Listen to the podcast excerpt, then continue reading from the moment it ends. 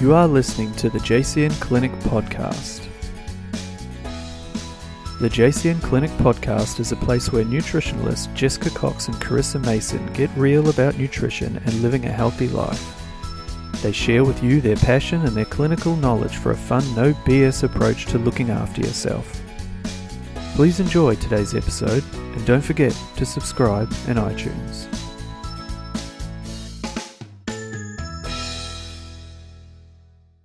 Hello, and welcome to a very special episode of the JCN Clinic podcast show where we are joined by Dr. Carrie Jones.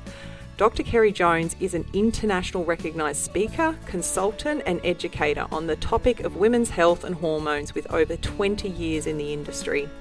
Dr. Jones graduated from the National University of Natural Medicine in Portland, Oregon, where she also completed a two year residency in women's health, hormones, and endocrinology. Later, she graduated from the Grand Canyon University's Masters of Public Health program. Dr. Jones was one of the first to become board certified through the American Board of Naturopathic Endocrinology and currently serves on the board. She was the medical director for the Dutch test for several years and is a clinical expert for the Lifestyle Matrix Resource Centre and Under Armour. Currently, she is the head of medical education at Rupa Health and host of the Root Cause Medicine podcast. So, we are very excited to have her with us today, and we hope you enjoy the show as much as we did. Hello, and welcome to the JCN Clinic podcast show. I'm Jessica. I'm Carissa. And today we are super excited because we are joined by Dr. Carrie Jones. And Welcome. that means we're going to be talking about her favorite favorite topic, hormones. So, welcome, Carrie. My gosh, thank you so much for having me. I am excited. Hormones is my favorite topic. Carissa also is a little obsessed, shall we say? So, I mean, I'm definitely definitely a fan, but not on the level of Carissa. So, I think this is going Aw. to be um, a bit of a, a bit of a love affair on the hormone front. Awesome. Let's do it. So, before we dive into our questions, I would love for those who don't know you, and I can't imagine who wouldn't, but can you tell our listeners uh, a little bit about yourself before we dive in? Sure. I am a naturopathic doctor here in the States. I'm board certified in naturopathic endocrinology, which means I have just that much more hormone specialization, and I have my master's in public health. And I have been, let's see, I have been in the field for 23 years, and I've been a doctor for 17 of them, and pretty much all of them have been in and around hormones and women's health. And for almost 10 years, I was the medical director of a big hormone company called the Dutch Test. And um, I just switched this year over to a different company that now is a platform for a lot of different testing companies, which has been a lot of fun to learn more about stool testing and Lyme testing and mold and mycotoxin testing and organic acids and genetics. And so I've really gotten to expand uh, everything that I've learned by like a 10x so that I can help educate people on it. That must have been super exciting taking all of that Dutch knowledge and just being so surrounded in that world. And then, as you said, expanding into all of those other functional tests and seeing all those connections, which I'm sure we'll dive into later. Yeah, it's been a lot of fun for sure. And why? I'm just curious. Um, hormones in general, like as a space, do you have a particular reason why you went down this road? Honestly, when I was growing up, um, in the States, I went, I predominantly grew up in a southern state. And in the South, the football coach teaches sex ed or health ed courses. So you can imagine how that went. And I'm therefore, it's a male, not. male football coach. Oh, of course, of course. Yeah. Yes, most definitely. And so we didn't learn very much. And when I decided to go to medical school, I figured out pretty young that I wanted to focus on women's health, either OBGYN, uh, women's health pediatrics, um, somewhere in that sort of family health realm. And the more I learned about hormones, gynecology, women, the more my friends and family, eventually my patients were like, I didn't know that. I didn't mm-hmm. know that. Nobody taught me that. And so I just found it so fascinating being female myself to learn all this really cool stuff that I could use to my advantage for me to age gracefully and be healthy and figure out all the symptoms I was having, um, and then apply it to friends, family, and patients who were like, never learned that, had no idea that was a mm. thing, didn't realize that wasn't normal, didn't realize that was normal, and so that's what really got me into hormones is selfish reasons, but also there's just a massive lack of education out there. Yeah, that's fascinating. I was just thinking about here in Australia, as far as our education in quotation marks growing up in even in a high school setting. I actually can't even remember any form of education. like, I think I remember the classic kind of maybe one off birds and the bee kind of menstruation talk in one class. But uh, how about you, Carissa? Do you remember having any ah, education I, besides maybe a yeah. chat with your mom? Oh, I remember the chats with my mum, and because she was a nurse, she was so clinical about it, which was hilarious. And she also thought she'd do us the favor of getting those books that are around in the 90s or the late 80s. Oh. Where did I come from? Yes. Um, you know, they're the little What's happening to me? What's happening to me? Mm-hmm. So I, I do remember I do remember those books. Um, and honestly, obviously took pearls out of them because again, same thing. Like I got into my 20s and dove into the hormone space once I started studying and just realized how much we weren't taught. But we also had like a um, I can't even remember what it was, but it was like a sex education van that came around and talked ah. to you. And they had like, oh gosh, I think from memory, like, I don't know, like puppets. I don't know. It was meant to obviously be something fun and engaging. Sounding puppets. a bit weird and sexual already. Um, but yeah, I but again, like I think it was more around sex education, and it's mm. interesting because I was listening to a podcast actually with you on this um, on one of your podcasts this morning, Carrie, where you were interviewing a fertility doctor we're talking about PCOS. I'm only halfway oh, through. I was listening yeah. to on my walk, but he was saying the same thing. Like we're just taught in school that even just like if you look at someone, you can get pregnant. So it was all around this fear mongering mm. around, you know, having sex and if you're going to have sex and going on the pill. And that's really that was my level of education. There was nothing yeah. about the female menstrual cycle, understanding your body, ovulation, estrogen, what estrogen can and can't like can do and not do, and yeah. Right. So there's definitely nothing at the level that we should be taught. Yeah, it's like puppets. I love it. Something like a giraffe, maybe. I don't know. Wow. Okay. Well, we will dive in. We will be, as we said, talking heavily about hormones today, specifically I guess a lot of this will relate back to females, um, but there will definitely be at points, I'm sure, some talk about this in relation to males. So let's start. If we could ask you this, well, these questions really, Carrie, and I'm sure that um, we'll definitely have more to add as we move through. But if we could start with the different types of estrogens mm. and their metabolites, because this is, I guess, even you know, for us as clinicians, something that we often just you know take take sometimes without giving regard to the general public not understanding this but is such a crucial area to understand first and foremost yeah so we use the word estrogen generically don't we all the time mm. as practitioners we just we say estrogen and we know what we mean mm-hmm. but the truth is there are a lot of estrogen or estrogen type hormones so the, there are three what we would call main hormones, conveniently called E1, which is estrone, E2, which is estradiol, and E3, which is estriol. When we talk about estrogen, we're generally referring to the middle one, E2, estradiol, which is the big, most more potent one, the stronger one. Now, when your body makes an estrogen, it uses the estrogen, and this applies to males or females. This is not specific for females. But when you use your estrogen and you're done with your estrogen, it has to get detoxified out of the body. And when it does that, it has to first become neutral because the body doesn't want it going around wreaking havoc or turning things on or turning things off. So it neutralizes it. And then it makes it water soluble. When it's water soluble, now we can actually get it out of the body. We can actually, through the kidneys, and we can pee it out, or through the intestines and go that way. So, that whole process, detoxification, sometimes we call it metabolism, and it's the, pr- the process of our estrogen basically getting broken down into other things.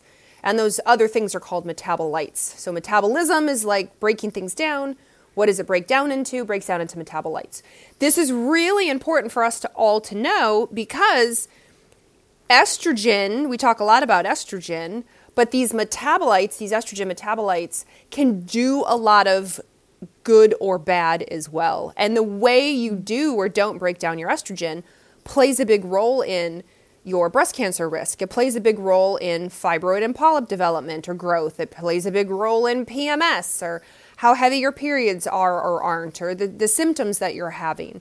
So we want our estrogen to go down what we call like a better pathway, which thankfully these pathways we can modulate with supplements, with diet, with lifestyle, and we kind of want you to steer clear of um, the less than ideal pathways because the less than ideal pathways, that's when we get into maybe more of a cancer risk, increasing our cancer risk.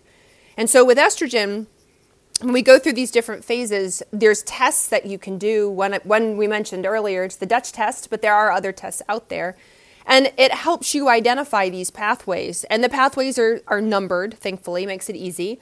So as your estrogen's getting broken down, we prefer it to go down what's called the two pathway. We don't want it to go heavily down what's called the four pathway. And so we can, again, diet, lifestyle, supplement to sort of encourage or push you to go down the two pathway. And then once you're going down the two pathway, we can then move to the next phase. There's another another stage that happens, which is fancy. It's called methylation. And then and then from there it gets pushed into the kidney or gets pushed into the intestines. And so it kind of sounds a little complicated and like wow that's kind of crazy. But it's what i want women to know and men too is that you're not if you're having estrogenic symptoms one there's something we can do about it we can test and see what's going on and then two you can literally make easy changes to fix the situation to get you off the path um, of the symptoms that you're having onto a better path. Yeah, fantastic. And I I love that summary there of the different obviously types of estrogens as we collectively can sometimes refer to them knowing what what we're referring to but as you said generally the average person and the average client doesn't understand that we're actually talking about those three different forms. And I, I find too and I'm sure yourself Carissa, with clients when you first start talking to them about estrogen and um, the options as far as potentially something even like a Dutch test, and you bring up this whole concept further than just estrogen itself, but this concept of how the estrogen is metabolized and these different types of metabolites. That's that whole massive area for us that there's so much that we can do and support, and we need to know that again, the average person doesn't even know. Like, I just, I love seeing people's faces light up when you start talking to them about this in clinic because yeah. it's something that they're just like, oh, wow, oh, that sounds really amazing and interesting. Yes, I want to know more about what my body's doing there. Yeah. I also think too, like understanding your estrogen metabolism and then metabolites that are produced. I think because we can, as as like clinicians, we can get a really amazing symptom picture. We absolutely can. But I know when it comes to estrogen, um, how someone presents or what they may have doesn't necessarily always mean they're producing X metabolite as well. Mm-hmm. And I think mm. sometimes, you know, I and I know I've heard you talk about this on podcast, Carrie, and I know we we talk about this a lot in the clinic. We've done lives on this as well. Like supplementation for estrogen detoxification or efficient estrogen detox really does need to be tested for before certain mm. supplements are given. And I know that there's so much in you know the health space again just even with practitioners not understanding their different types of estrogen and, and what should be done but like lots of supplements and obviously dim is the first one that comes into Yeah. mind just handed out mm. willy-nilly especially in the training industry like mm-hmm. dim is handed out left right and center for estrogen stripping like Yeah. just Yeah. shows the very basic level of knowledge right there. But estrogen stripping for people trying to do weight training and stuff like that, or clients that have come in and they're like, oh, I've got. I've been seeing another practitioner and um, I've been on DIM for the last, you know, 18 months. And I'm like, what? Yeah. you know? Yeah. And I'm like, why are you on DIM? And they're like, oh, because I've got, I, I've got, I've got um, um, high estrogen or bad estrogen. I'm like, cool. How do you know that? And they're like, oh, like I just got told. I'm like, did you do any testing? Oh, I just did some bloods, but it didn't show much. But that's okay, like that. And I'm just like, oh my god. So like, so like Yeah. understanding the relevance of supplementation and what we can and can't use is is so you know different, like um, dictated by our types of estrogens. And I think that's really important. And where understanding estrogen at that more in depth level is really exciting. Um, Yeah.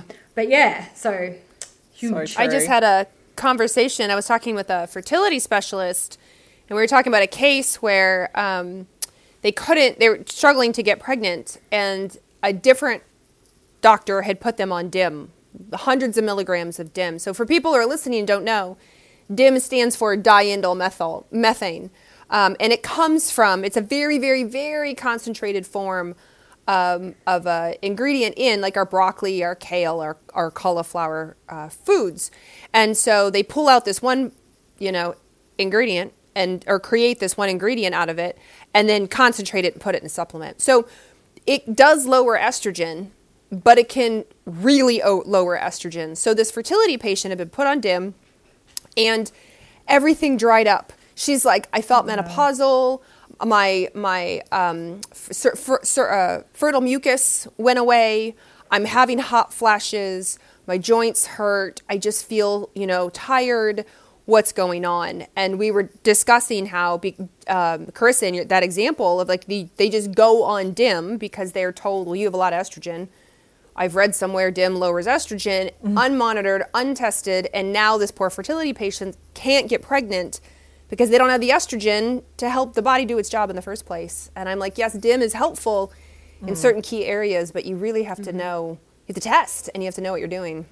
And DIM is a really bloody effective supplement. Like when you use it, and this is what I say to my clients, it's short term and it's retested. And it's actually like my experience, and I'd be keen to hear your experience with this as well. But my experience is once someone's used DIM, like, and I don't use it in my clients for a long period of time at all, but the effects are quite long lasting after using it as well. If you've done all the other like lifestyle and um, Yeah. other supplement interventions alongside it. It's not something you need to be on for six to 12 months, even if you're producing a lot of these more 4 hydroxy um, metabolites. Like my experience it- with using it and then retesting, I always have someone off DIM for a period of time before I even retest, like usually another two to three period cycles, and then I retest after DIM supplementation. But quite often, like you can still see that 4 hydroxy behaving itself. So I don't mm-hmm. believe that people need to be on DIM, even if they do need it for a long period of time. Would you, how do, do you Right. agree with that?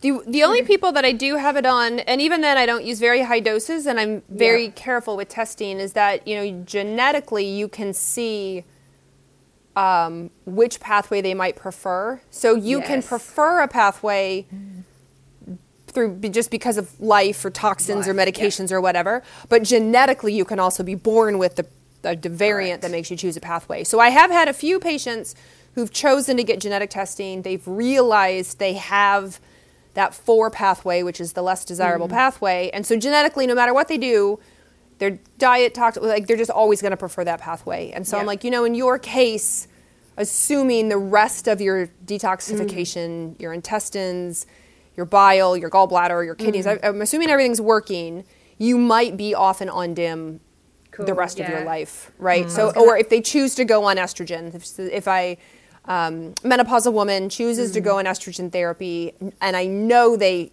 choose this pathway, I'm like, let's reduce the risk. You probably will Mm. Yes. need a little bit of dim long term, but for the Long-term. majority of people, I agree with you. I find Yeah. dim is hard hitting. It works really well, and our goal massive hopefully is not to have you on it for life if you don't need it. Can I ask a question as well, just while we're on that topic? Yeah. Um, um, I'm interested in that as well because I do quite a bit of um, like genetic the genetics involved in estrogen detox. I do quite a bit of that testing with my clients as well. So. Again, I'm learning from you because I think you're a superstar in this space. So I'm going to ask. Um, I do a lot of dim cycling for those clients. Like, I w- um, do you think that's an effective way of looking at things as well? Like, I might have someone on dim for like say three to four months and give them a break from it, keep doing all the diet and lifestyle stuff, and then cycle it back in as opposed to having them on long term. Do you see a benefit low dose longer term versus cycling, or it's you know either or or I'm a fan of breaks. So the way that DIM works is it binds to a receptor. It's called uh, the aryl hydrocarbon receptor.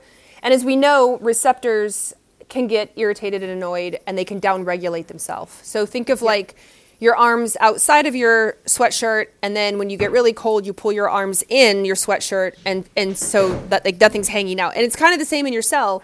You've got arms hanging out of your cell, which is are your receptors, and they can come back in the cell as well. And when they're in the cell, uh, not on the outside, then you know you don't you can't bind to it. The receptor downregulates. So if you are on high doses of DIM, theoretically, you could over time annoy the receptor and it will downregulate. And now you are, are taking DIM, but it's not able to work because it has not, not as many receptors to bind to as it used to. So by cycling on and off, which is the, kind of the same for any supplement. You know, a lot of mm. clinicians mm. feel you really probably shouldn't be on anything forever, or at least not every single day. And thankfully, a lot of people, myself included, like we forget, right? We forget our supplements, or we travel and forgot to bring them with us, or it's Sunday and we are like, ah, I'm not going to take it today, or you know, like we we end up inadvertently giving ourselves breaks. Um, but uh, yeah, I think in that case it's fine to cycle dim. yep, cool. Yeah, great. Yeah. So we mentioned um, a little earlier about these metabolites, these estrogen metabolites we mentioned, as far as the metabolism of estrogen. So we wanted to talk or have you speak to that process, firstly, of these metabolites and the liver and that process of them moving through phase one, phase two. You did mention, obviously, about being made more water soluble, etc. But could you explain to our listeners a little bit about that process through phase one, phase two with the liver? Yeah. So most of, as we know, we, I, hopefully most people know, most of your detoxification goes through the liver. Um, you can detoxify, start the process of detoxification of estrogen in, in other tissues, but the large majority goes to the liver, which means liver health is really important. So we're talking estrogen today, but it also includes, you know, what kind of medications are you taking, how much alcohol are you drinking, how much how many toxins are in your life, your home, your car, your makeup, your skincare, etc. So from the very beginning, liver health is really important. So as estrogen goes through the liver, um, again, as I was saying, it goes through this phase one process, and it gets has three pathways it can choose from. So the two pathway is what we consider the better pathway. The four pathway is what we consider the naughty pathway. It's the less desirable. If it if it really goes down that pathway, the risk for cancer is higher. Then we have what's called the 16 pathway, and the 16 pathway makes things grow. So it's great for bones. It reduces the risk of osteoporosis. Not so great for breast tissue, especially if you have breast cancer. Um, I've also seen women who favor the 16 pathway have heavy periods, clots. Uh, they, they, they're the ones who say, Oh, I have such full, tender breasts. Every, it hurts. Um, my endometriosis seems to be you know, a lot worse because that 16 makes things grow. Um, but again, protective to bones, so it's, it, it's a balance. So once you go through that phase one, um, that pathway, now we have to neutralize you. So when we neutralize you, we use a little enzyme called COMT, or it's also known as COMT. So for those people who are into genetics or studying genetics or have read a book on genetics, it's a very, very common one um, that's easily testable, COMT. Now the cool thing about COMT is when you when you use COMT, um, it stands for catechol O methyltransferase, which is a big fancy word. But the last two letters I want to focus on methyltransferase. It's transferring a methyl onto estrogen, and that's what makes it uh, that's what makes it neutral. So uses magnesium as a cofactor, which is great because when I'm talking to women about this and we talk about magnesium in their diet or magnesium in their multivitamin or magnesium in their supplement. A lot, a lot of people are very magnesium deficient and don't realize it. They, they don't eat it, they don't take it, or they happen to, you know, sweat a lot or excrete a lot and, and they don't replenish what they're actually getting rid of. So it needs magnesium is the big cofactor there. And once you go through that nifty little enzyme, COMT, now you're neutral. Once you're neutral, I have to make you water soluble because you have to go out in fluids, right? You, I have to. I can't stay in the body forever. We got to get rid of you in a fluid. So now it goes through another process. Sounds like a whole factory process called sulfation or glucuronidation. So this is why sulfur foods are helpful. Onions, garlic, etc. Are give put those sulfur groups on there and can help clear you out. Now when you get cleared out, you have to go through the kidney or you go through the gallbladder and the intestine. So, this is why hydration is important. How much water are you drinking? How are your kidney health? Your salt, salt, potassium, magnesium, mineral intake. This is why your GI tract is important. Do you have gas? Do you have bloating? Do you have constipation? Have you been told you have irritable bowel syndrome? Have you been told you have small intestinal bacterial overgrowth, which is known as SIBO? Do you get heartburn? Any of these things can affect the way your estrogens do or don't get out of the body. So it sounds like this crazy complicated process, but as I'm saying, as I was saying, there's like nutrients and cofactors and things that we use to help along the way, or that we as clinicians evaluate. Like, well, how is your intestinal health? Do you even have a gallbladder? Are you getting heartburn? You know, these are questions we're going to ask because you might think we're just thinking about your stomach or your intestines, but we know it applies to everything, including your estrogen. Mm-hmm. Brilliant, brilliant. And I think you just mentioned there too, um, so well described, how also we can have some contributing issues to this process as mm-hmm. far as obviously which we'll definitely be getting into with that that gut component. But even things like everyday factors which people would in clinic might be why are they asking me these questions? I'm here for my like period pain and they're asking me about xyz but things like caffeine and yeah, but, mm-hmm. but things like caffeine and alcohol um, and stress which are like three epic mm-hmm. contributing factors that all of us most likely are um, at points being uh, either bombarded with or, or, using at different points so um, there's that, and then the other area that you mentioned a little bit there is is is SNPs. So I guess 1st mm-hmm. to speak to things that are more. Um, well, dare I say common, but things that people are more aware of and perhaps doing more regularly. Um, things like yeah, caffeine intake and alcohol and things like stress. Like, what do we need to keep in mind when we're thinking about how this might be affecting that metabolism through the liver? and yeah. beyond, let's be honest.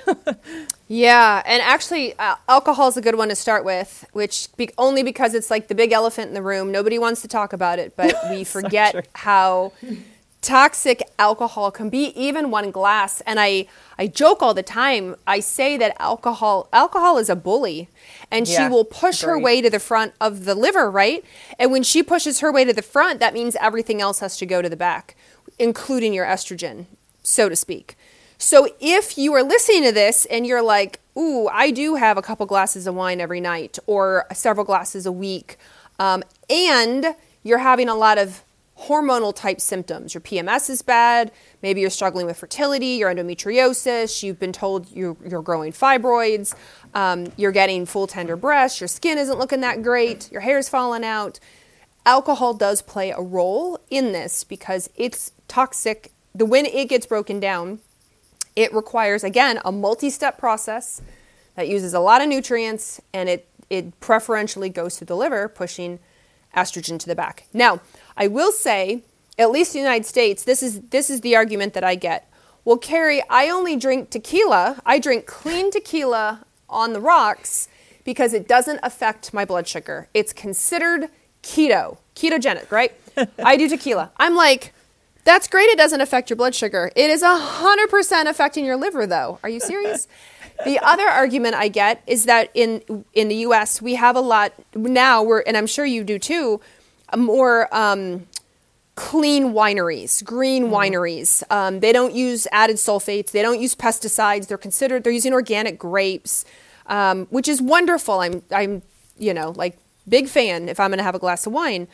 So people say they don't add sugar, Carrie. They don't add all these things. It's organic grapes. It's good for me. I'm like, oh, ha, still wine. it is still wine at the end of the day. Yeah, it is still alcohol. And if if you are having bad hormonal symptoms, your period's a mesh, ovulation, PMS, whatever, really evaluate your alcohol. Now, having said alcohol, it anything anything you eat, breathe, drink, swallow goes to the liver.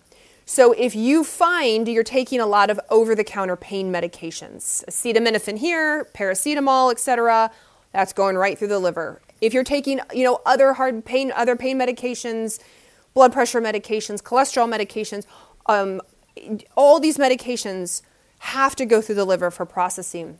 And if you need it, that's fine. Just be aware it is taking its toll on the liver and and could affect estrogen, sort of depending on everything else that's going on. Now that leads me to toxins. We were talking about, you know, stress. So let's talk about toxin, environmental stress. So again, all these things in our air, in our water, in our food, in our personal products, um, these these crazy long words we can't pronounce, these food color, these food dyes, um, phthalates, plastics, parabens, etc. They're all what's considered an endocrine disrupting chemical. Hormones are in the endocrine system. Our endocrine system is already disrupted. Thank you very much. We don't want it disrupted anymore. So, the least amount of chemicals we can have in our life, basically what you can control. I, you know, I understand people go, I can't control my air. When I, when I go to work, I can't control the, what's around me. I said, but you can control what's in your car, or you can control the makeup you put on your skin. You can control the shampoo that you use. You can control that you've taken all the candles with synthetic fragrance out of your house. You can control the plugins to make everything smell good. You can remove those as well. So the things you can control are a win for you. We consider it a win no matter what. So even just these little, um, I'm all about free, cheap, and easy, like these free, cheap, and easy things that you can do help significantly because then your liver doesn't have to deal with them. And if it, the liver doesn't have to deal with them, then it can properly deal with your estrogen, which is what we want. Yeah. Exact- The other Wonderful. thing too, um, I was going to say, just even back on the alcohol side of things, is with your estrogen metabolites, and I, I'm just seeing so much of this in my with some of my clients at the moment. Like obviously, our breast cancer risk is increasing and our rates of breast cancer are increasing. Like I've got clients, you know, much younger than menopausal years now um, with breast cancer. And I've also got a lot of clients that have got a breast cancer risk with mums, aunties, and all of that. And when we're looking at alcohol and breast cancer risk, um, and if you're someone who is producing a lot of those more 4-hydroxy estrogens, there's I think it's there's really no safe levels of alcohol that they're saying, isn't it? Like Yeah. it's just it's a tough conversation to have. Um, Yeah. because I think you know, like like America, like Australia, like everyone does love having a drink and all of that. But I do have some pretty big conversations with my clients um,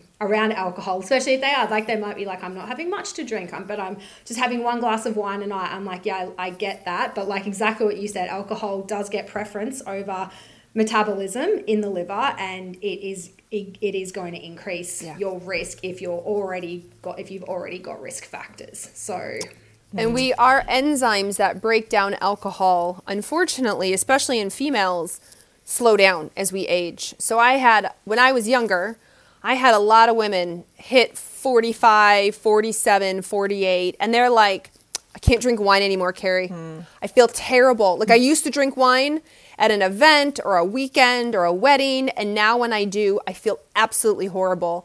And I at the time I'm I'm in my 40s. It, I was in my 30s back then, and I was like, that sounds awful. what?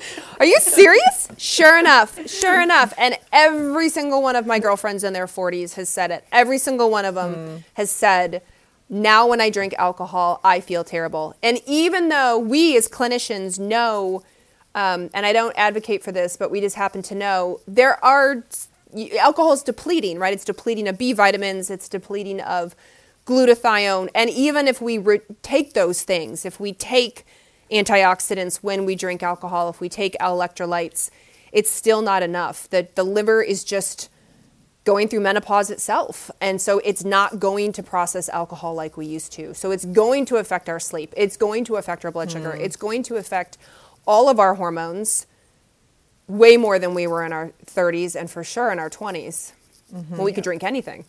Yeah, and I even know, right? then that genetic, it's like with uh, speaking to this, the genetic sort of SNP side again, I even think of seeing what I see with clients, but even considering all of that, then your own unique ability to mm-hmm. deal with these uh, toxins and I think of even Chris, the difference between Carissa and myself, we've always joked about how she's got such a stronger, more robust liver than myself. Like I, I, I just, you know, I, I kind of sniff alcohol and I've got a hangover. Like it's just, I, and I know I've done genetic testing. I can, I can see that I'm already set up to kind of fail, unfortunately, mm-hmm. when it mm-hmm. comes to alcohol and caffeine. Um, so it's, yeah. it's kind of interesting to consider, like, as you were saying, Carrie, like as we're aging, we're, we may, we're coming against some struggles. But then on top of that, if you've got some of these predispositions genetically, then it can become yeah. a little tougher and perhaps a, a, more of a conversation to have just with yourself about mm. do you really want to be pushing the envelope in that space? Yeah. And a lot of those women tend to know too, just from a, you know, we ask questions. Um, how do you do with scents? How do you do mm. when you go through a perfume aisle yeah. or when you go down, um, you know, a det- that an aisle with soaps and detergents and lotions and stuff? And if it yeah. immediately makes you feel sick or you react or you get itchy or hivey or or nauseous or a headache, you know, the you you those scents um, are endocrine disruptors. They are going in literally you're breathing them in, going down, they go into your liver, and that that phase one detoxification is struggling and as a result that's why you immediately get the adverse reaction that you're mm. getting the headache or the rash or whatever it is so, this, so when when we ask those questions, we're not asking for for fun. we're asking because it helps us know how you know at least in that regard how do you handle alcohol how do you handle fragrance when you go down the fragrance aisle how do you handle when you come into mm-hmm. contact mm-hmm. with these things because right away that gives us feedback as to how you detoxify yeah when i lived um, in brisbane we used to live half an hour out of the city and mm-hmm. when my mm-hmm. husband and i would decide occasionally to go into the city for a nice dinner or something of the like, um, get dressed up, and he loves all these colognes. So he'd whack on his colognes, and we'd hop in the car, windows up, and within like ten minutes, I'd have the windows down with just mm-hmm. feeling sick. I'd be like, "Oh my god, let me out of the car!" Yeah, like it just, yep. it, and I just, yeah, it, it's just such a strong. Uh, response every time to those synthetic um, endocrine, as you say, endocrine disruptors. Yeah. Yeah. yeah. Although I will say some of those some some of those colognes and perfumes are no matter how robust your detox are, they're just nasty. oh, I've definitely been in an, in an Uber or a Lyft and thought, uh, oh, you have terrible taste. Like this is te- this is cheap. it's cheap. It smells like insect repellent. Yeah, exactly, exactly. Just a short interruption in our amazing podcast with Dr. Carrie Jones.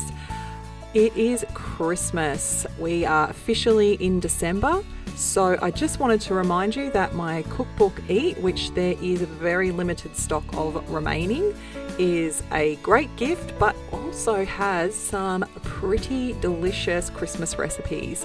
We have in there a divine Christmas cake, gluten and dairy free, a pudding, which is delicious, gluten and dairy free also, and probably one of my favourite Christmas recipes. Could be used at any time of the year, let's be honest, is my meringue smash, which is a delicious meringue coated with a coconut cream, loads of berries, a chocolate sauce that you place in the middle of the table. Give everyone a spoon and they tuck on in. If you love the sound of that and you would like a copy of Eat, just head to the website, the JCN Clinic website, go to our shop and get your copy today. So let's talk a little bit more. Again, we've, we've mentioned a little bit around this, but where we've talked about these metabolites, um, and you mentioned about the the difference between the four hydroxy, the 16, and the two. But can we have you speak a little bit more about the the four and the 16 and and their relationship to some of these more detrimental um, outcomes that you definitely have mentioned, yeah. cancer, and even in regards to the um, 8 hydroxy DG, I'm going to call it for short. I don't know how you abbreviate it. I'm not attempting the full name. Yes, yes. 8 hydroxy 2 deoxyguanosine. I know who names oh, these things. I always joke.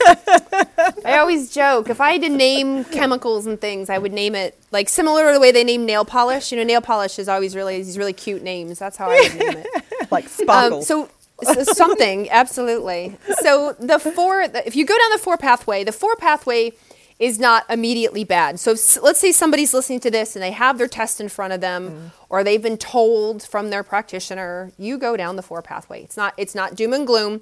Mm-hmm. The four metabolite, the four metabolite, the problem is if it keeps going.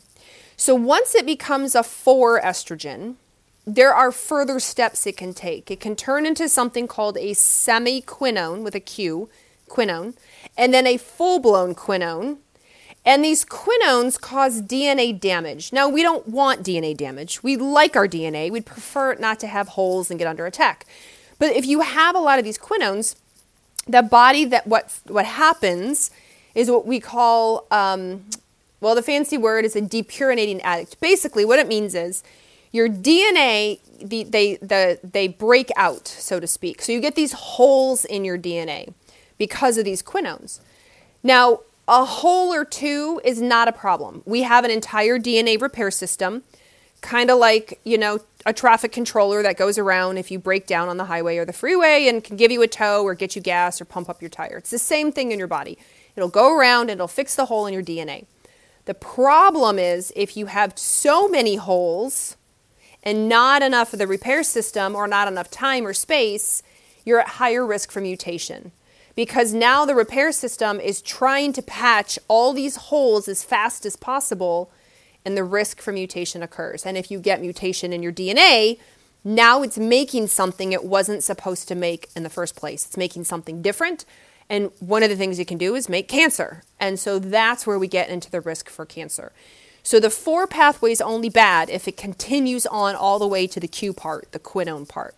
Now, your body's really intelligent, thank goodness. So, you have two ways to prevent this on that pathway alone. We have two different, um, we've been talking about SNPs that make the enzymes. One is called glutathione, glut- it's GST, glutathione S transferase.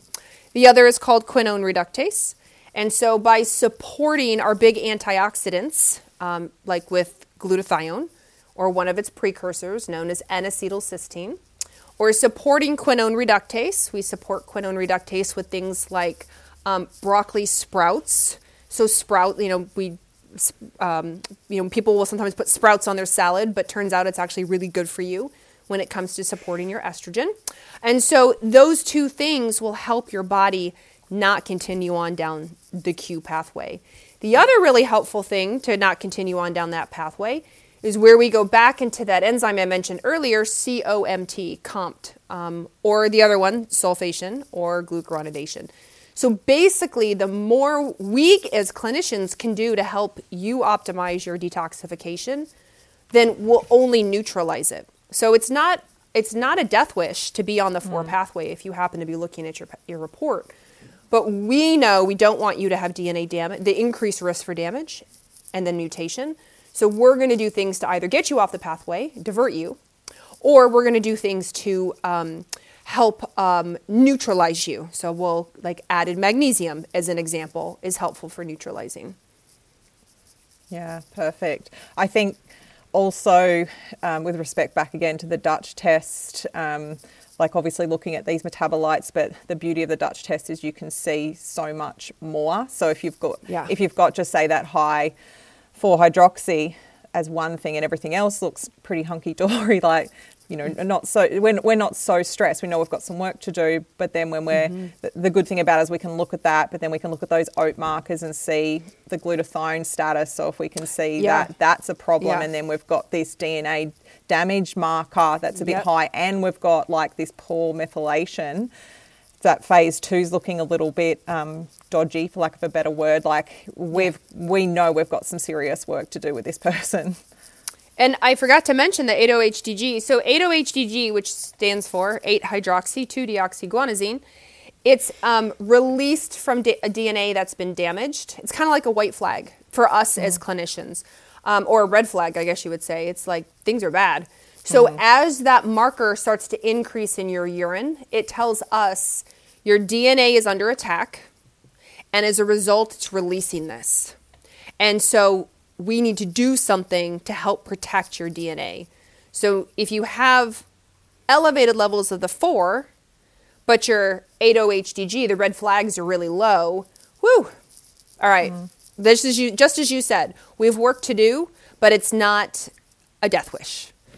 If the 4 pathway is high and you have elevated levels of that 8-HDG, a lot of red flags. We have a lot mm. of work to do and we need to figure out what's going on real quick.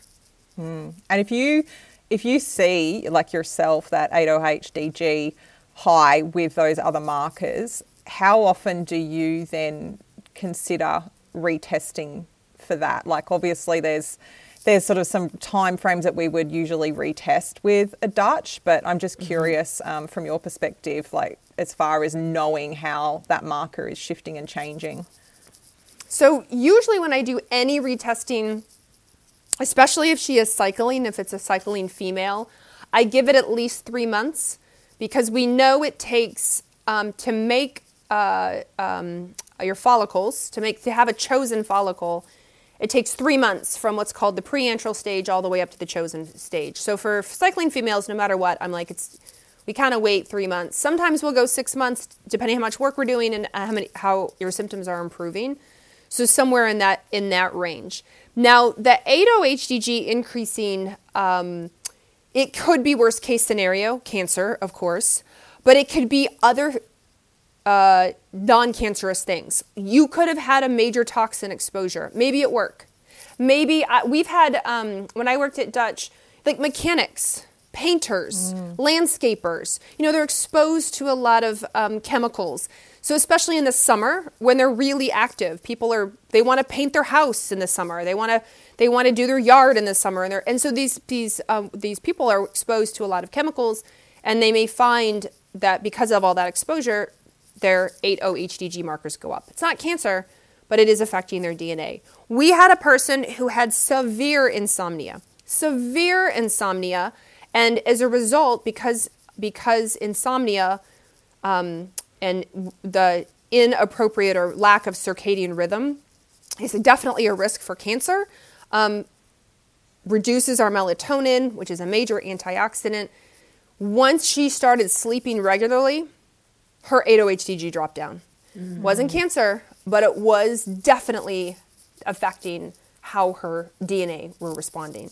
And so often you will, and in other cases, I'll give you another, like maybe an easier case inflammatory bowel disease, undiagnosed celiac disease. Mm. So they're mm. not able to absorb nutrients in the first place. So they don't have the antioxidants to help against the DNA damage that's happening. Once they went off gluten in a celiac case, once they in, they um, started healing and working on their inflammatory bowel disease, think of Crohn's, ulcerative colitis. Now they can start absorbing again. They eat foods and they actually absorb the nutrients. Down drops the 8-HDG. So it doesn't have mm-hmm. to be mm-hmm. cancer. Everyone thinks worst case scenario, of course. Mm-hmm. Um, but we do also recommend if you do see elevated 8-HDG, like when was the last time you had some blood work done? Like when was the last time you've had any screening done? Are you at an age you should probably check for stuff? Have some breast mm-hmm. imaging, have a colonoscopy, yeah. right? Like some of these things, um, you know, have your skin checked. Maybe you should see a dermatologist and make sure there's no skin cancer being missed. Have you had a, you know, a pap exam in a while?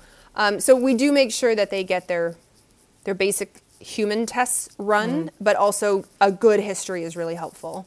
Mm. Yeah, great, great. So, leaving the liver and moving on, um, even though obviously we've got a very interconnected, uh, interconnected um, pathway that we're talking about as we talk about all of these different areas. Uh, you mentioned earlier about moving through excretion and that you mentioned about bile and you mentioned about passing through the urine. So essentially what I'd love you to talk to our listeners about is this concept of what we often refer to as phase three, um, Yeah. sort of moving beyond the liver. Um, so if you could speak a little bit about that, that would be wonderful.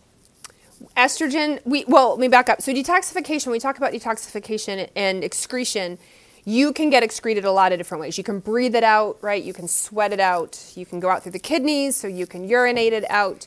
You can poop it out. There you, you have different ways. With estrogen it's very specific very specific. You either go through the kidneys and urinate it out or you go through um, the bile, so gallbladder bile, into the intestines and then out through your bowel movements. So um, people like saunas and people like to sweat and people like lymphatic movement, and I'm like, that's all great. But with estrogen, it's very particular. Those are the, those are your two different ways. So when we when we go from the bile, so whether you do or don't have a gallbladder, you still make bile. It's just a it's just a little different. And then we head into the intestines so you can get rid of it. Now remember we'd said earlier you're neutral and you're water soluble. So now picture yourself picture your estrogen in a box like wrapped up tight, taped up tight with a bow on top. Like your body is done with it. It is shipping it out of out, right? Like it's got to go. So now it's shipped it out through the intestines and it's floating through your intestines. But because our intestines, we have all sorts of bacteria, we have a microbiome.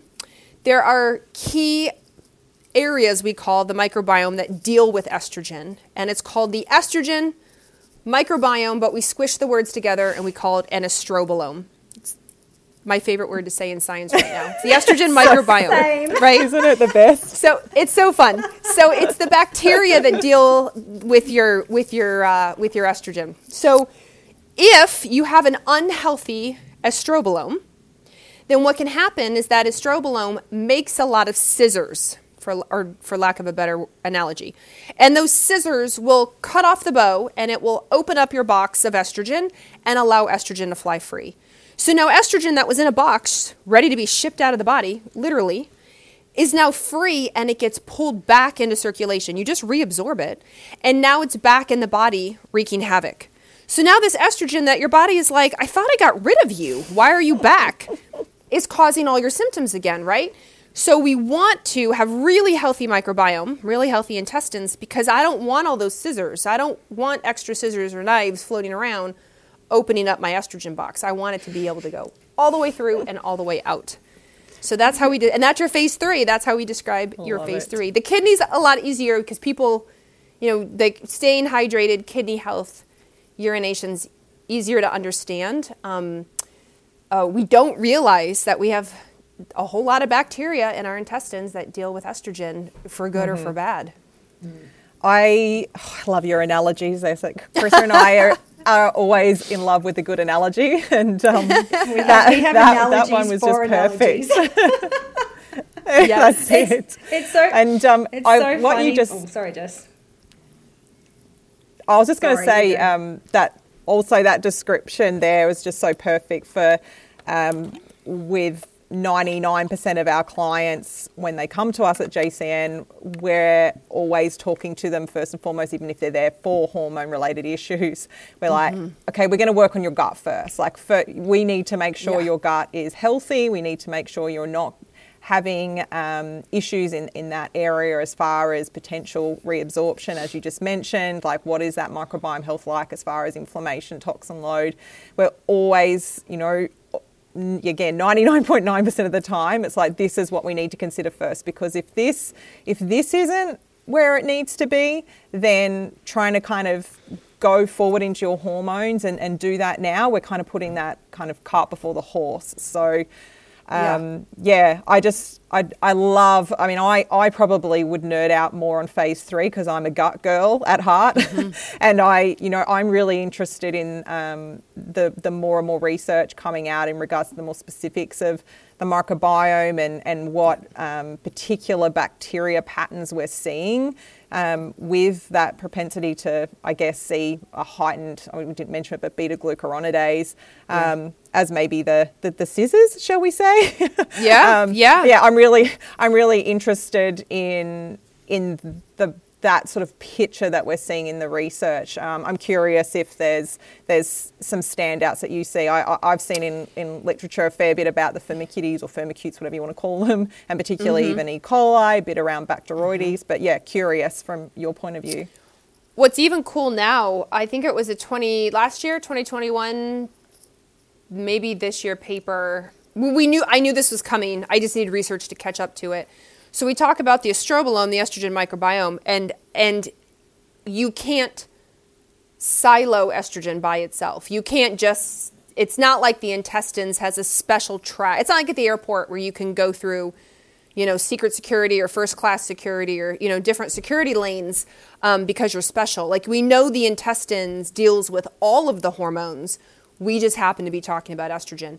So this paper came mm. out last year or this year, and now they call it the endobolome. So, uh, uh, yeah, the endobolome, the endocrine microbiome. And now they're like, oh, goodness gracious. It took us till right now to figure out our microbiome impacts all of our hormones, mm. all of them estrogen, progesterone, testosterone, DHEA, brain neurotransmitter, serotonin, like all of them are affected and, and they've just sort of lumped together all these all the, the microbiome together. So as far as like bacteria that i see influence it the most i will say that i do see speaking of e. coli so those gram negative bacteria because they produce the lps the lipopolysaccharide which can be which can be so inflammatory and toxic and when you get that sort of inflammatory soup or that inflammatory um, space in the intestines, you're more prone towards making the scissors. And that mm. not only affects estrogen, it can affect, depending which enzyme, lots of your hormones. So I have I have people think of our, our PCOS, our PCOS women with all that testosterone and all that DHEA. And immediately we might think insulin, but knowing the gut plays a role in that as well. Um, is a huge factor that we we have to address. And I and it's it's finally nice to see research talking about PCOS and how we have to address look at the gut and how mm-hmm. gut inflammation plays a role and it's not just all about sugar management and birth control pills like we we now know it's it's much much broader than that. And so um, that's what I'm seeing in in patients, but also in the literature that gram negative, that nasty LPS, and the effect it has on our hormones from a gut perspective. Yeah, so mm. true. Yeah, fascinating. Even just yeah, we and because we spend so much time, like as Jess was saying before, like so many clients will come into us and we're like, well, we've got to spend some time working on your gut before we even get into these hormones, but like just even as far as as far as gut testing has come like looking at lps in that and there's some awesome research coming out about yeah. you know different compounds in foods and obviously epa and just it's so it's just so mm-hmm. nice i guess too mm. to see research coming ca- catching up to the fact that you know there's just so much we can do with our food choices even from an antioxidant yeah. like polyphenol you know, um, you know, good fat point of view that has so much impact and ripple effect on LPS and you know bacterial modulation in the gut. But then the, the more downstream of that, which I don't think mainstream public is or mainstream listeners are getting the grasp on, is the ripple effects of that on our hormones. Like we know it, and now we're seeing the yeah. literature catch up, which is so exciting. Mm. yeah. But yeah. I just think there's so yeah. much in that gut space that pe- I just want people to really just get their heads around it and just be like, if you eat well and you do all the things that seem so boring to, to everyone. The, the, yeah. the, you know the effects on your hormones and your health long term is just exponential. Like we can't quantify it and i don't think we will for a long period of time yet but it's nice to see you know research catching up. Even the even things like our circadian rhythm. I was at a conference recently and uh, um, the godfather of melatonin research. I call him the godfather of melatonin research because he's 86 years old and he's been researching melatonin since like the 1940s or 1950s. His name is Dr. Russ Reiter, and I have been following his work for a long time because I love melatonin. And he, somebody asked the question about, um, you know, cir- light and dark, sun and you know, sun and moon as it relates to the rest of the body. And he was talking about when we go to bed at night and it's really in our melatonin starts to rise. Melatonin is like the moon, cortisol is like the sun. So melatonin comes out at night. So he says you have to have a really high, really nice, healthy spike of melatonin at night. And that tells the body, the rest of the body, it's nighttime. Like we can, like things, like the, the rest of the body's on a circadian rhythm. And one of the people in the crowd was like, well, how, how, how does the rest of the body know this? And he said, well, they don't have eyes. Like your intestines don't have eyes, your kidneys don't have eyes, your pancreas, nothing has eyes to know. Hmm.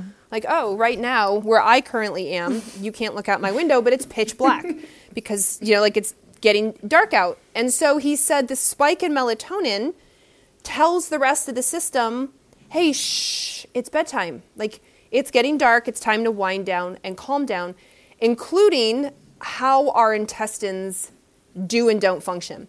So, when it comes to hormone health and how we produce hormones, he goes on to say when we have a healthy rhythm, light and dark rhythm, we get up in the morning, we see sunlight or full spectrum light, we have darkness at night, we're off our screens.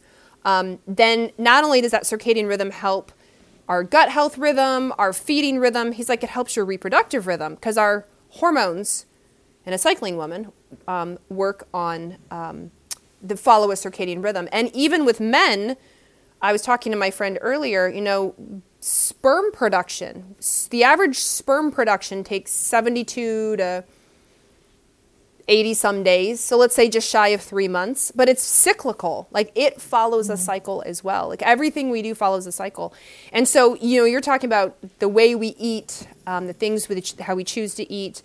And it sounds boring, as you said, and it's totally true. It's boring to get up and, and make sure you get full spectrum light exposure. It's boring to have to get off your phone at night or not to have screens or to wear those orange blue light blocking glasses but the number, how many of your patients and clients where you've said, you know, how's your sleep? Because they're like, oh, I'm so hormonal, I'm so hormonal, I have so many hormone problems. And you're like, well, how's your sleep? And they're like, terrible. Mm-hmm. you know, are you able, can you fall asleep? No. Do you stay asleep? No. I'm like, all right, we have to start there it's back mm. to the mm. basics for us all the time, isn't it? Yeah, mm-hmm. and I think so I think the thing is we don't we don't think it's boring. Like I I love that. I don't either. I know. yeah, we're such nerds. But it's not a magic pill. Everybody it's wants a, a, magic, magic pill. pill. I know, but I even say I spend so much time coaching my clients around sleep. Like I'm I'm actually known as like the satellite dish in in our family. Like I'm up with the sun, down with the sun. Like even yeah. when we go camping, everyone's like, "Great satellites up." Like I'm up at 4:30 a.m. as the sun comes up, and I'm winding down. but yeah. um, but yeah. there's so much in that, and I was listening to someone actually talk on a podcast again, and they were saying exactly the same thing. Like if you do anything, like obviously we are so gut focused and hormone focused, and we talk about food, and obviously you know what you're talking about endocrine disruptors and low tox living. But he was saying, and he obviously was right in the melatonin space as well. He's like, if you can do anything for your health, like get up with the sun and get as much of that early morning exposure yeah. and then wind down at night. And I know I mm. talk to my clients about that and they come back three weeks later and I'm like, have you put this, you know, nighttime routine into place? Oh, sort of, not really. Oh, well, I turned the light out here and just like, this is important. it sounds boring, but it's really important. I even have I have a full spectrum light um, because you know we're we're in winter opposite mm. you, and so it's dark in my morning and it's it's mm. 5 p.m. here and it's very dark out right now. And so I have a very inexpensive full spectrum light that I just fake it in the morning until the actual sun does come up and you know I go out or walk my dog or what have you. But to get that exposure, um, I've had to start doing with with the change of seasons because yeah, I know wow. the benefit. Yeah. yeah. yeah, yeah, for sure. Well, I'll wrap these last two questions together. I'm just aware of your time. Um, so I wanted to finish up talking. We have talked, um, or we have mentioned the gut, obviously now, um, and you mentioned right at the start how you've now moved into these other functional testing realms. So I'd love you to talk about particularly gut testing and its relevance in relation to what we've discussed and um, the information we can pull from that and then optimize our health in this area. Um, obviously, using using those types of tests and um, obviously, you know, potentially, I know it's a bit of a bigger question, but might, we might even be seeing from DUTCH testing. Like it's it it often all kind of comes together in a um, sort of a, a package as such as how we might uh, we Yeah. might move through a treatment. But yeah, could you speak a little bit particularly to the gut testing, its relevance, and, and how we can move that information into helping our clients? Yeah, and one of the things I'll start with with that whole um, uh, area is that I often refer to the intestinal part. Think of like the sewer line in your house. So if if your toilets aren't working, if your sink is not working, if your bathtub is backing up, but it's ultimately the sewer line that's clogged. You have to go after the sewer line. I mean, you can try all you want to unplug a toilet or unplug a bathtub, um, unplug a sink, but if if the true issue is the main line out of the house to the city, that's where you have to start. And in your body, it's the same way. So if you're like, no, I need you just to fix my estrogen. I need you just to fix my progesterone. You're staying really high up when really you have to hit that sewer line. If your sewer line has an issue, a crack, a blockage, or something's going on, infection, inflammation, then we that's where we have to fix. So with stool testing, it is exactly what it sounds like for people who don't know. You poop in a cup for science. It's loads of fun. Um, but by doing so, what they'll do is that there are a lot of different companies, but they look for good bacteria, bad bacteria. So think of like, like um, we hear of probiotics all the time, right? Your good bacterias. We look at it looks at postbiotics, which are what your good bacteria then poop out the other end, which are very helpful. It looks for inflammatory markers. Do you have inflammation? Maybe you do or, or are at risk for Crohn's or ulcerative colitis. It looks at things like how is your pancreas able to make enzyme? It looks for worms. It looks for parasites. It looks for candida or yeast. So these stool tests can actually be several pages long and really in depth as to the inner workings of what's happening in your intestines. Having said that, are these stool tests perfect? They are not. They, th- I mean, they're. We've come a long way over the years, I, having been in this f- space a long time. But I cannot wait as research continues and we learn more how these stool tests continue to um, advance. Mm-hmm. But what I do all the time, and I know that you two do as well, is when you get this information, if somebody has candida, if somebody has a worm, if somebody does have parasites. I just looked at a stool test today of somebody who has um, autoimmune joint, uh, an autoimmune joint condition, and they sent me their stool tests, and they have a marker called Campylobacter, C A M P Y, Campylobacter. And there's research to show that Campylobacter is a trigger for this autoimmune joint condition. And now it's it's probably not the only thing, but I thought, oh my gosh, Campylobacter, this is a big trigger for this person who's struggling with a lot of joint issue. Let's address this. Um, for somebody um, with, uh, again, like the, the, we talked about what we call gram negative bacteria. If they're excessive in creating what we call LPS, lipopolysaccharide, which is this crazy thing that's very infl- inflammatory. Like, we can work on that. If you're not making enough postbiotics, or how your probiotics basically poop out the other end, which are helpful for your colon and sound awful, but they're really, really, I mean, it's, it serves a really helpful purpose. We can address that.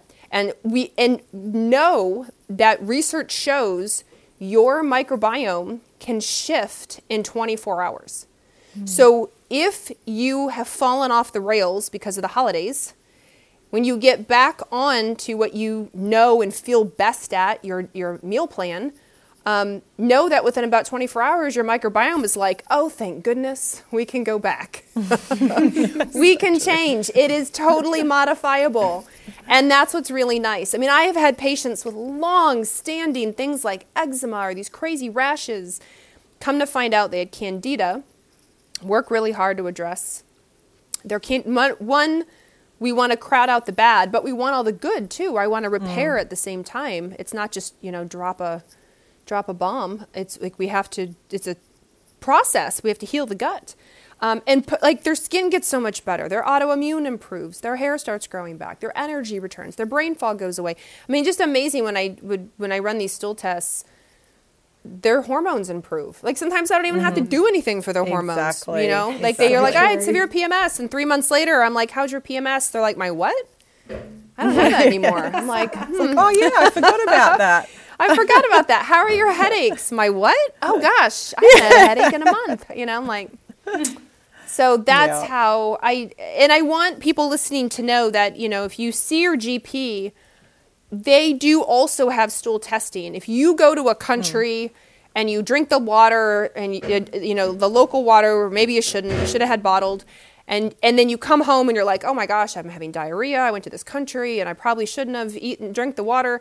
They'll do a quick very superficial stool test. They, they're just trying to make sure do you have giardia? Like do you mm. do you have the bad E. coli, like the real bad E. coli? They're just checking a few markers. And that's different than the stool test we're talking about. The stool test we're talking about is really in depth, several pages long, looking at a lot of things. Yes, it will check you for E. coli and giardia, but man, it will check function, it will check inflammation, it will check enzymes, it will check all these things that you're just not going to get at your GP, which is why I like these tests so much.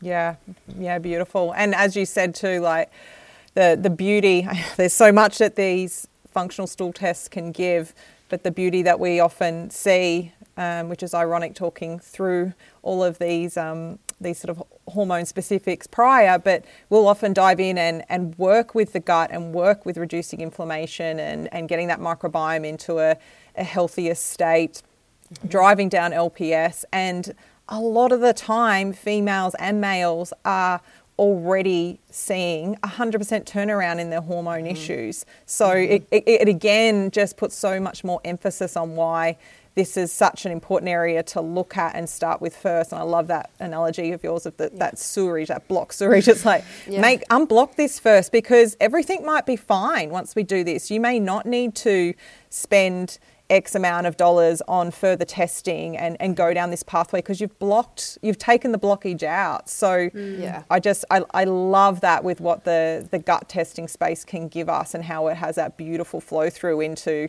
obviously, um, I mean, systemically, the, the health of the whole body systemically. Yeah, absolutely. I agree. And I think just finally, um, as far as opt- optimization from here, like I, I feel like you've already mentioned a lot. Like you talked about people thinking about their sleeping, their sleeping habits. Um, you know, we've definitely mentioned about about diet and healthy healthy diet. Carissa mentioned about polyphenols. Um, you know, there's fiber. Um, is there is there anything else just that you'd like to add as far as how?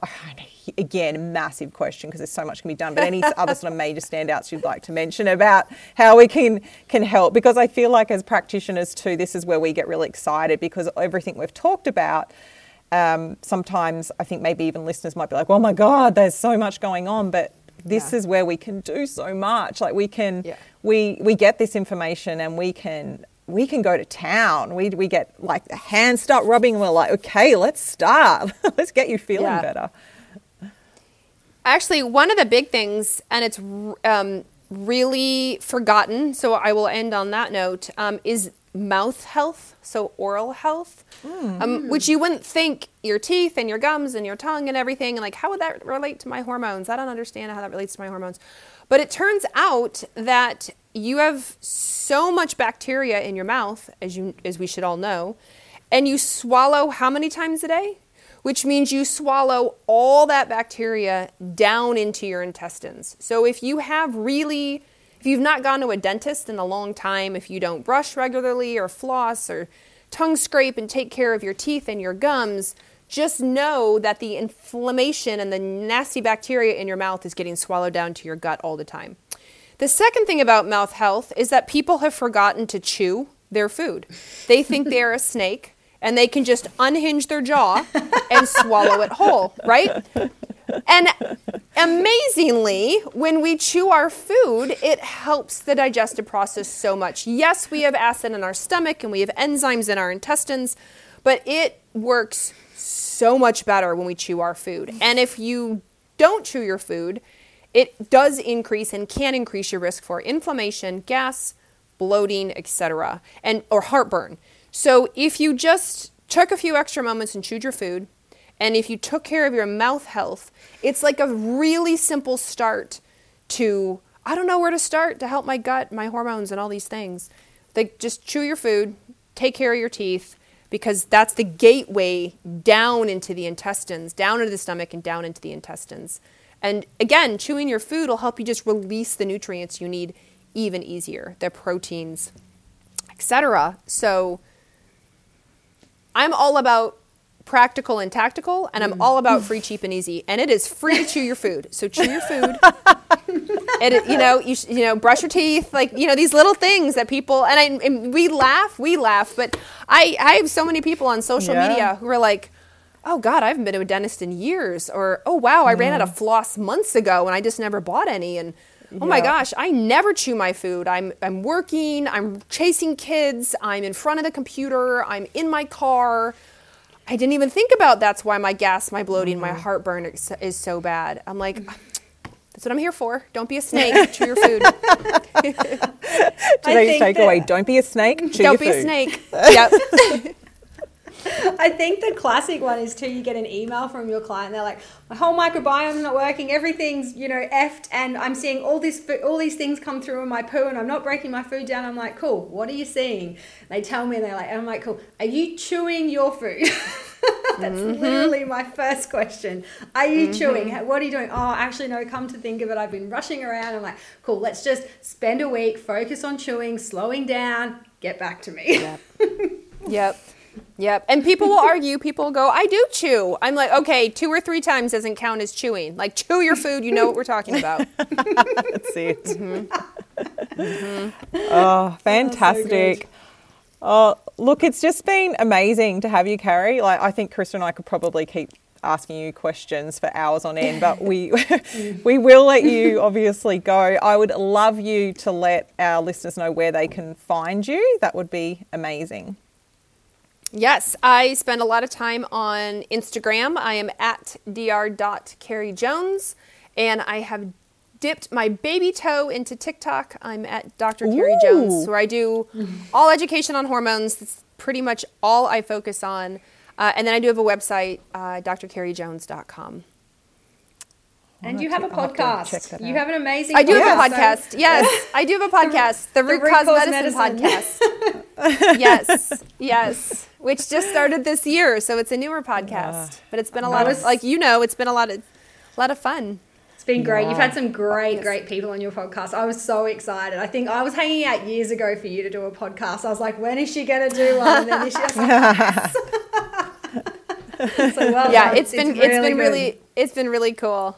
The the company I work for in the United States, um, they're newer to um, our our area of medicine, and so they're like, "How do you know so many people? How do you have so many people on your podcast?" I'm like, "Because I've been in it a long time. Because this space is so fun. Everyone is so nice, so it's easy Yeah. to talk to people."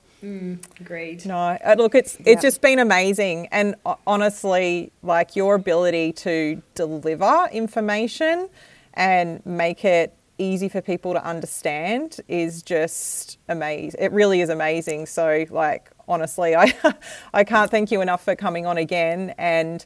To our listeners, um, as as Carrie just um, said, that you can go and find her on any of her socials, reach out, um, and if you have any questions, um, you can obviously uh, DM her. I'm sure she wouldn't mind, or us directly, and we can help put you in contact. But yeah, thank you so much. Thank, you you. so I appreciate much. both of you having me on. Okay, Carrie. thanks everyone. Wow, what a amazing chat that was with Dr. Carrie Jones. We were so pleased to have her with us and Carissa and I could have kept her captive for many hours and asked many more questions and just generally nerded out with her. So, as Carrie said, you can find her on her socials, you can listen to her amazing podcast, and we are just really glad to be able to bring you this episode today. If you have any questions, you know where to find us on our socials. And also, don't forget to subscribe to the podcast and give us a five star rating. This helps others find us, which we truly appreciate. Thank you.